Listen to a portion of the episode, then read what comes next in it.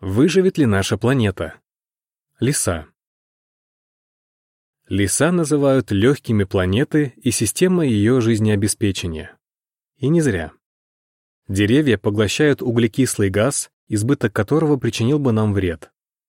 Также они выделяют кислород, важнейший компонент воздуха, которым мы дышим. В лесах обитает около 80% всех наземных животных и растений. Без лесов мы бы не выжили. На иллюстрации. Женщина идет по подвесному мосту в сторону тропического леса. Причины для беспокойства. Каждый год люди вырубают миллиарды деревьев, главным образом для того, чтобы расчистить землю под сельскохозяйственные нужды. За последние 75 лет во всем мире исчезла половина дождевых лесов. Когда вырубают лес, исчезают все растения и животные, домом для которых он был. Способность планеты к самовосстановлению. Некоторые вырубленные леса обладают поразительной способностью восстанавливаться и даже расширять свою площадь. Недавно экологи обнаружили, как удивительно быстро на месте вырубленного леса снова начинают расти деревья и восстанавливается экосистема. Вот несколько примеров.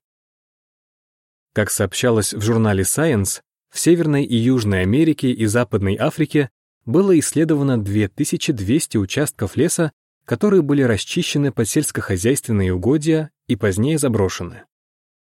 Результаты показали, что через 10 лет почва на таких участках снова может стать благоприятной для роста леса. Согласно тому же исследованию, Примерно через 100 лет на этих участках может естественным образом восстановиться видовое разнообразие деревьев и других форм жизни.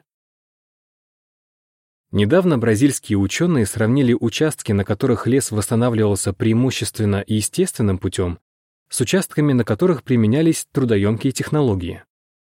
На сайте National Geographic об этом исследовании говорилось. Выяснилось, что сажать деревья не было никакой необходимости. Всего за пять лет на изученных участках появилось множество деревьев, которые росли там раньше. Рамка. Знаете ли вы? Леса способны восстанавливаться. Участки леса, которые были расчищены под сельскохозяйственные угодья и позднее заброшены, обладают поразительной способностью к самовосстановлению. Вполне возможно, что такой же способностью обладают участки, на которых лес исчез по другим причинам. На иллюстрации. Участок земли, который был расчищен под сельскохозяйственные нужды, а потом заброшен. Графически показано, что через 10 лет на нем может восстановиться почва, а через 100 лет и более вырасти полноценный лес. Попытки спасти планету. По всему миру прилагаются серьезные усилия, чтобы защищать существующие леса и восстанавливать те из них, которым был причинен серьезный ущерб. Как сообщает ООН, сейчас вырубается в два раза меньше лесов, чем 25 лет назад. Но чтобы спасти леса, этого недостаточно. В отчете, опубликованном организацией «Всемирный лесной дозор», говорится, темпы вырубки девственных тропических лесов в последние несколько лет остаются неизменными. Незаконная рубка леса — это многомиллиардный бизнес. И именно стремление к наживе остается главной причиной уничтожения тропических лесов.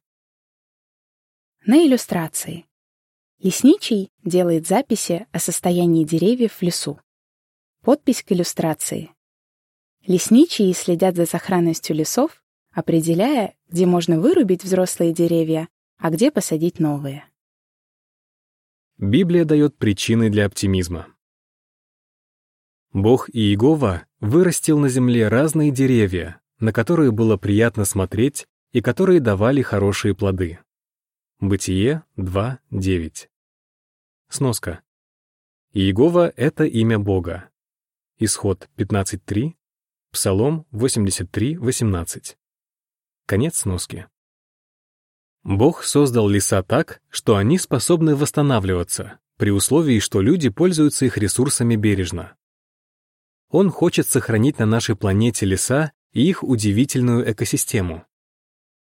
В Библии говорится, что Бог положит конец варварской эксплуатации ресурсов нашей планеты и не позволит, чтобы жизнь на ней исчезла.